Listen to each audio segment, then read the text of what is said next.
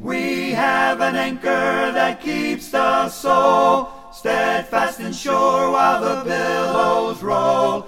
Fastened to the rock which cannot move, grounded firm and deep in the Savior's love. The Anchor of the Soul with Mike Hickson, preacher for the Olive Branch Church of Christ in Olive Branch, Mississippi.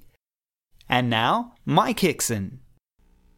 In Luke chapter 8, we have one of the great parables presented by Jesus. And Jesus, as you well know, was the master teacher. He had an innate ability to connect with people. And Jesus oftentimes used modern day illustrations to make spiritual points. And in Luke chapter 8, Jesus uses a very interesting illustration to discuss the human heart. He talks about soil or dirt, as we would think of it. And he talks about how soil or dirt is like the human heart. In order for in order for dirt, soil to yield fruit, seed has to be planted. And it has to be planted under just the right conditions the right kind of soil. And so in this parable, Jesus talks about four different types of soil. And then he compares that to the human heart. And so when you begin reading this parable and you think about the application of it to your life, we might very well ask the question which one of the four are you? Because he uses four different types of soil to represent the human heart. Let me just read for you. Beginning in verse 4, the Bible tells us great multitudes had gathered, and others had come to him from every city. I think about the huge crowds, the multitudes that followed Jesus wherever he went. And no doubt they wanted to get a glimpse of the Son of David, the Messiah. This occasion, no different. Many people followed him because they wanted, they wanted to hear what he had to say. Some wanted to not only hear the message, but to see some great miracle. And so, in light of all of these multitudes of people, Jesus said, A sower went out to sow, verse 5. And as he sowed, some fell, that is, some seed fell by the wayside, and it was trampled down, and the birds of the air devoured it. Some fell on the rock, and as soon as it sprang up, it withered away because it lacked moisture. Some fell among thorns, and the thorns sprang up and choked it. But others fell on the good ground, sprang up, and yielded a crop a hundredfold. When he had said these things, he said, he who has ears to hear, let him hear. And then in verse 9, the disciples ask him, What does this parable mean? They wanted to know what the point was. And Jesus is going to interpret this parable for them. And so, in light of that, I want us to talk for just a minute or two about a couple of things. First, I want to talk about the seed and then the soil. Very simple. First, we think about the seed. Now, in verse 11, Jesus said, The seed is the Word of God. Seed is a very interesting concept because we understand that it's applicable in the physical realm and also in the spiritual realm. And so, as you think about seed, one of the things you need to understand is that there are some principles associated with the seed. Back in Genesis chapter 1, in verse 11, God said regarding the creation of the world and the elements that make up this world He said, Every seed brings forth after its own kind. In the natural realm, in the physical realm, we understand if we take corn seed, it will produce corn. If we take bean seed, it's going to produce beans. Spiritually speaking, we know that ultimately, whatever kind of seed we sow in this life, it's going to yield, it's going to yield fruit, isn't it? In Galatians chapter 6, Paul said, Be not deceived, God is not mocked. Whatsoever a man soweth, that shall he also reap. So, in a sense, you are sowing, and later you will reap. He said, He that sows to the flesh shall of the flesh reap corruption. He that sows to the Spirit shall of the Spirit reap life everlasting. And so, this principle of the seed, it's true in the natural realm, it's true in the spiritual realm. And then there's a second thing associated with the seed, and that is the great po- potential that a seed possesses. You see, when a seed is planted in just the right kind of soil, under the right conditions, what will it do? Bring forth fruit, won't it? That's true in the physical realm, the natural realm, it's true in the spiritual realm. Jesus will talk about, down in verse 15, that heart that is honest and good. When the seed is planted in an honest and good heart, it yields fruit every time. The Bible, that is, the seed of the kingdom, is intended to be placed in the hearts or the lives of human beings. When that seed is planted and germinates, it ultimately yields life. It brings forth fruit. In 1 Peter chapter 1, Peter said, being born again not of corruptible seed, but of incorruptible, by the word of God which lives and abides forever. In John chapter 3, when Jesus had a discussion with Nicodemus, who was a ruler of the Jews. Nicodemus, as you well know, came to Jesus by night. And he said, Rabbi, we know that you're a teacher come from God, for no one can do the miracles of the signs which you're doing unless God is with him. So Jesus said, Except a man be born again, he cannot see the kingdom of God. Nicodemus, of course, thought he was talking about a physical birth, so he asked the question How can a man be born when he's old? Can he enter a second time into his mother's womb and be born? And Jesus said, Verily, verily, truly, truly, I say unto you, except one is born of water and of the Spirit, he cannot enter the kingdom of God. So, the new birth, those who receive the Word of God, the seed of the kingdom, in that honest and good heart yield fruit, don't they? That's what Jesus is talking about. It's what Peter was talking about. So we think about the seed, but what about the soil? In verses 12 and following, Jesus is going to talk about the various types of soil or the human heart into which that seed is deposited, the seed of the kingdom, again, which is the Word of God. Now, in verse 12, he begins talking about compacted soil. Listen to him.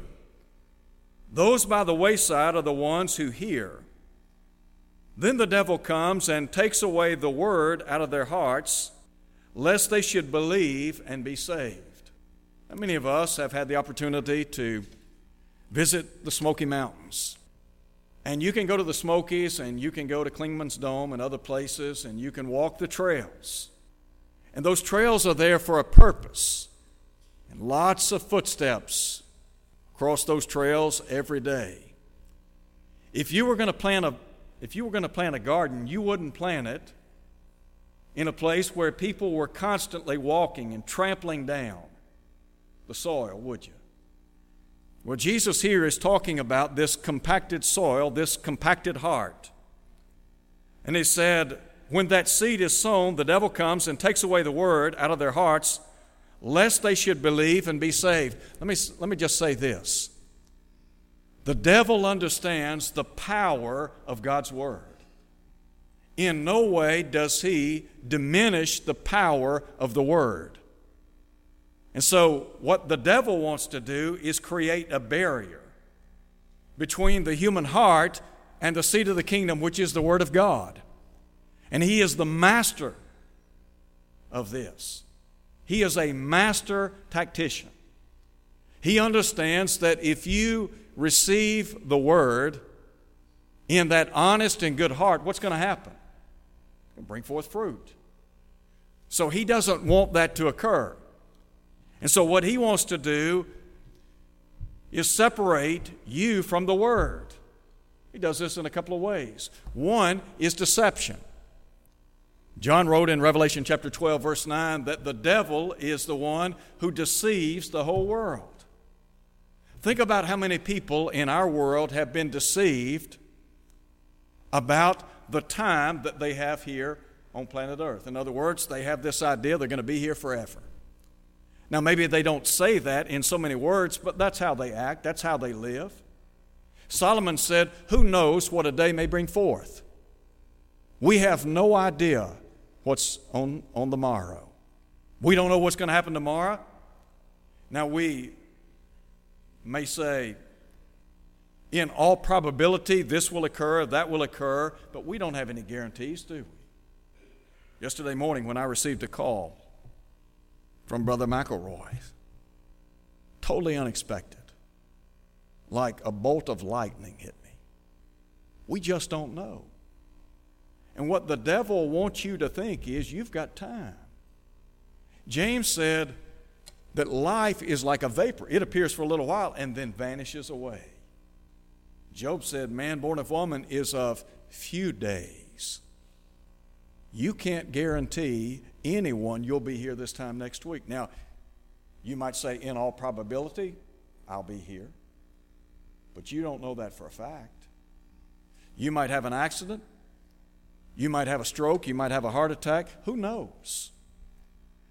The devil is the master of deception and doubt.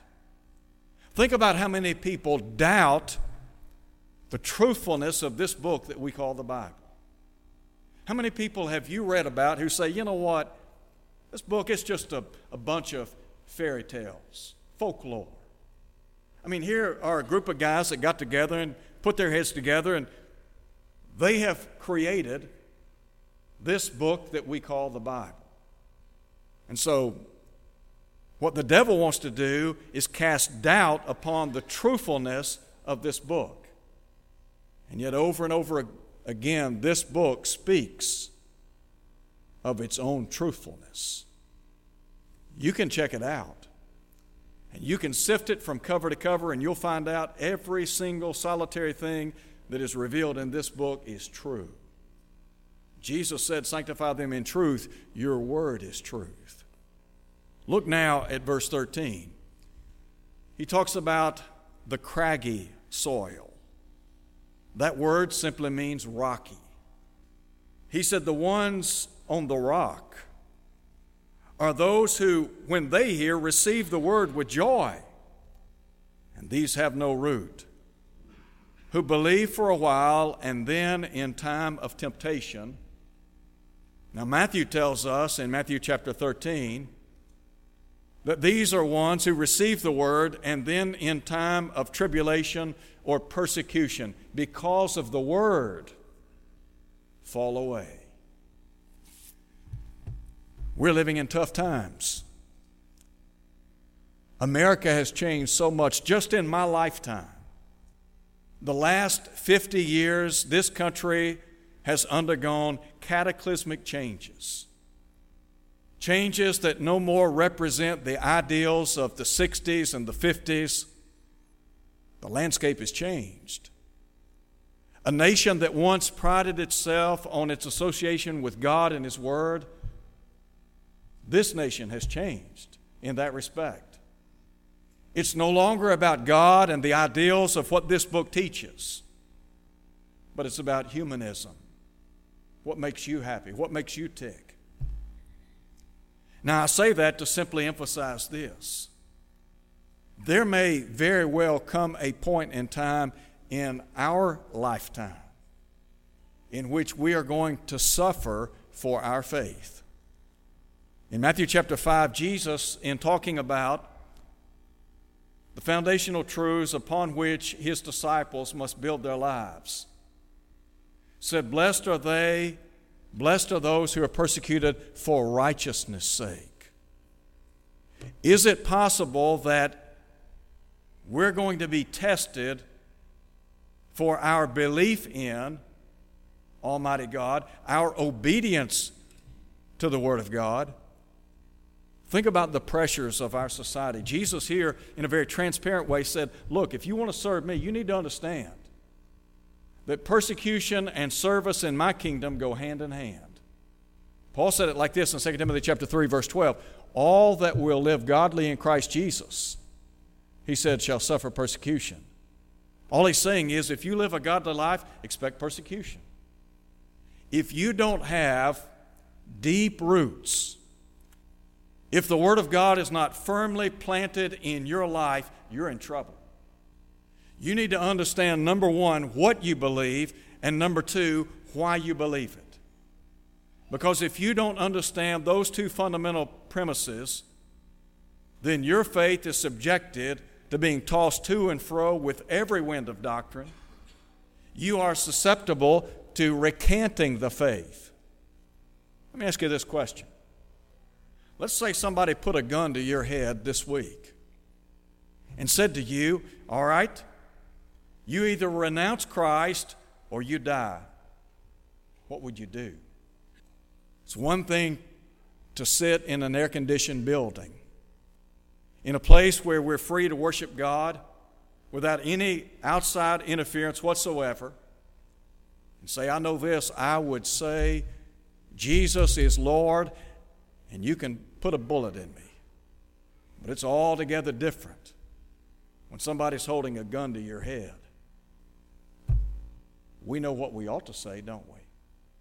Jesus said, Be faithful until, that is, in the face of death, you be faithful.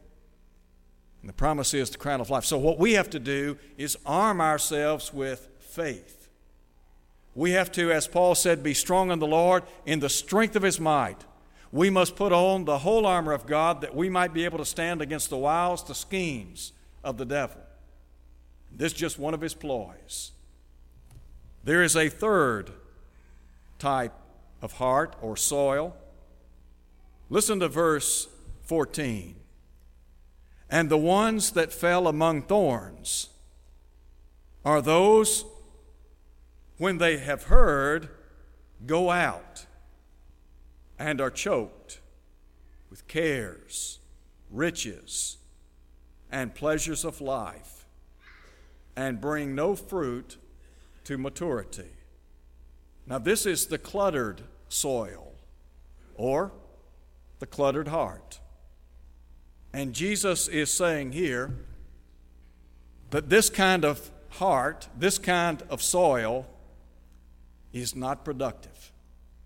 And he states three very specific reasons why this kind of heart doesn't yield fruit. Basically, what he is saying is that because of cares, riches, and pleasures of life, people have their spiritual lives choked out. Think for a minute about the cares of the world, the cares of life. There are a lot of things that are important to all of us. And there are things that we do on a daily basis, and there's nothing wrong inherently with those things.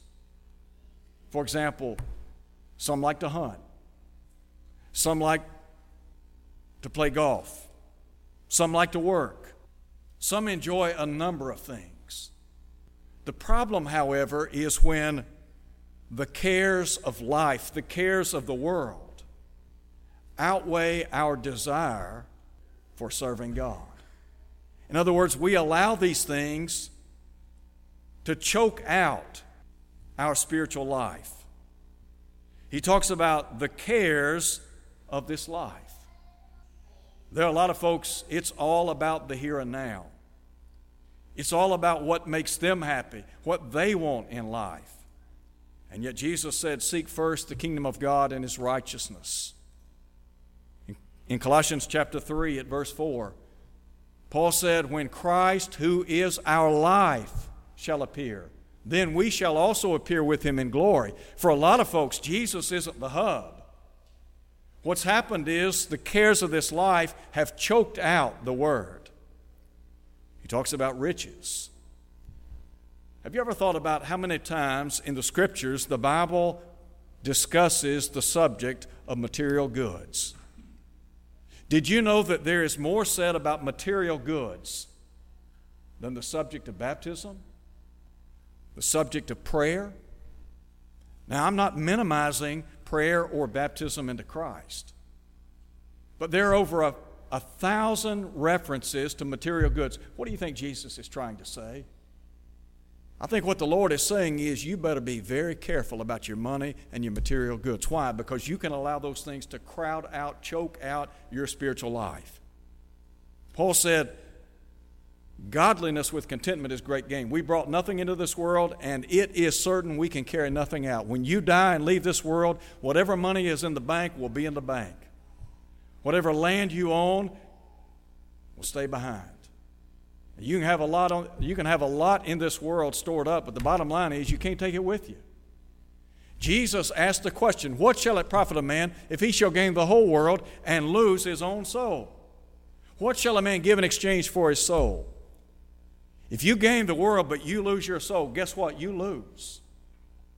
Paul said, Those who are minded to be rich fall into a temptation and snare, and many foolish and hurtful lusts, which drown men in destruction and perdition. He said, The love of money is the root of all kinds of evil, which some men, having reached after, have pierced themselves through with many sorrows and been led astray from the faith. Nothing wrong with riches, nothing wrong with wealth, material goods, as long as we control those goods and those goods don't control us. But there are a lot of folks, they work seven days a week from can to can't. It's all about business, it's all about climbing the corporate ladder, it's all about this and that, and they forget about God. And why? Because of the almighty dollar. In an effort to get more and more and more. And that spiritual life choked out. No life. And then listen to what he says the pleasures of life. Is there anything wrong with pleasure? There are a lot of things that we enjoy. Do you enjoy a good meal? Do, do you enjoy watching the sun set at night? Do you like to get up early in the morning and see the sunrise? To just enjoy the majesty of God's creation. What a blessing. Don't you enjoy spending time with friends and family members? There are a lot of things that we enjoy that bring us pleasure and gratification. But the problem sometimes is when pleasure takes precedence over our relationship to God. Every Sunday morning, when I come to services, I pass by a golf course and I see a lot of folks on the first green every week. Ate something in the morning. What, what, what's wrong with that picture? Well, you see, on the first day of the week, I understand I'm supposed to be in Bible study and worship. What happens, though, is sometimes we allow those pleasures to supersede our faith in God. And so we make excuses. Well, it won't hurt you just to miss one time or maybe a couple of times. What happens? Before long, it becomes a habit. And we make any and every excuse. Paul in Acts chapter 17 dealt with the philosophers of his day, one of which, one group of which was the Epicureans. And their idea was to maximize pleasure, minimize pain. We call it hedonism. There are a lot of people, it's all about what they want, it's all about what they can get, it's all about what gratifies them. And by the way, go back and look at Ecclesiastes chapter 2. Solomon said, Whatever his eyes desired, he got it. He did not withhold his heart from any pleasure. And we could ask the question to Solomon, How'd that work out for you? There are a lot of people, they've got a lot of things, but they don't have God. They've got a lot of things, but they don't have any hope beyond this life. Talking to my dad the other day, and he was telling me about somebody worth $300 million. And he said, This individual's well into his 80s. And I said, Here's what's really sad. At the age of 86, $300 million in the bank with all the fame and fortune you could ever want. But he has not one red cent on the other side. Never obeyed the gospel. Never chosen to live for Almighty God. Now I want to ask you, how rich is he? I wouldn't trade places with him for anything in the world. Because you see, in this life, we can put all of our we put all of our interest on the here and now, but one day we're leaving here. The old train's going to stop, and when it stops, guess what? You're getting off. And that 300 million in the bank or whatever you've got in the bank, it's staying behind. Somebody else will enjoy that. So, in light of all of this, here's what here's what Paul said. Some people are lovers of pleasure rather than lovers of God. And let me just inject this very quickly. Sometimes we set a dangerous precedence in the lives of our children when we allow them to miss Bible study to stay home and work on homework. That's a dangerous precedence. When we allow them to miss worship and Bible study to play a ball game, that is a dangerous precedence. Because what you're saying is that's more important than this is. You may make an A on a math test, but if you miss heaven, you missed it all. And then, very quickly, the choice soil. Jesus said, But the ones that fell on the good ground are those who, having heard the word with a noble and good heart, keep it and bear fruit with patience. This is the kind of soil that yields fruit.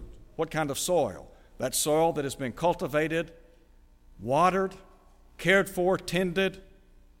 Now translate that to the human heart. Here is an honest and open heart. Here's the kind of heart that says, Okay, Lord, what is it you want me to do? How is it you want me to live? How, how is it that you would have me to function day in and day out? Peter said, as a newborn baby, we ought to desire the sincere milk of the word that we might grow. 1 Peter 2 2. In 2 Peter chapter 3, verse 18, Peter said, Grow in the grace and knowledge of our Lord and Savior Jesus Christ. So I think about somebody whose, whose heart is open and pliable, receptive to the teaching of Almighty God, and guess what happens? You show me somebody like that, and I'll show you somebody who is productive for Almighty God, who is living the kind of life that exemplifies the ideals of New Testament Christianity. They're seeking first the kingdom. Christ is their life, He's the hub, the focal point.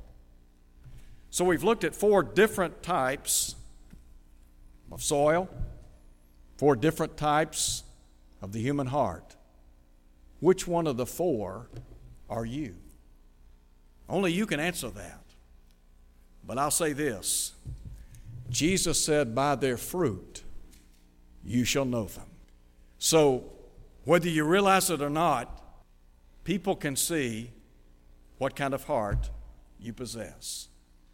If you're here today and you're not a Christian, I want to encourage you to come to Christ. The Bible says faith comes by hearing, hearing by the Word of God. You just heard the Word of God. If you believe that Word and you put your faith and trust in Jesus as the Son of God, repent of your sins, that is, change your life, confess His name before others, and are baptized into Christ for the remission of your sins, God will add you to the church. Maybe you've been delaying doing what you know you've needed to do for a long time. Maybe you're here today and some things have crowded out that word. Could we encourage you to come home? Could we pray with you and for you? As James said, confess your faults one to another, pray one for another. Thank you for listening to the Anchor of the Soul. Your speaker has been Mike Hickson, preacher for the Olive Branch Church of Christ, located at 9100 East Sandidge Road in Olive Branch, Mississippi. To hear this lesson again, go to olivebranchchurchofchrist.org. Tune in next Sunday for more of the Anchor of the Soul. the billows roll, fastened to the rock which cannot move, grounded firm and deep in the Savior's love.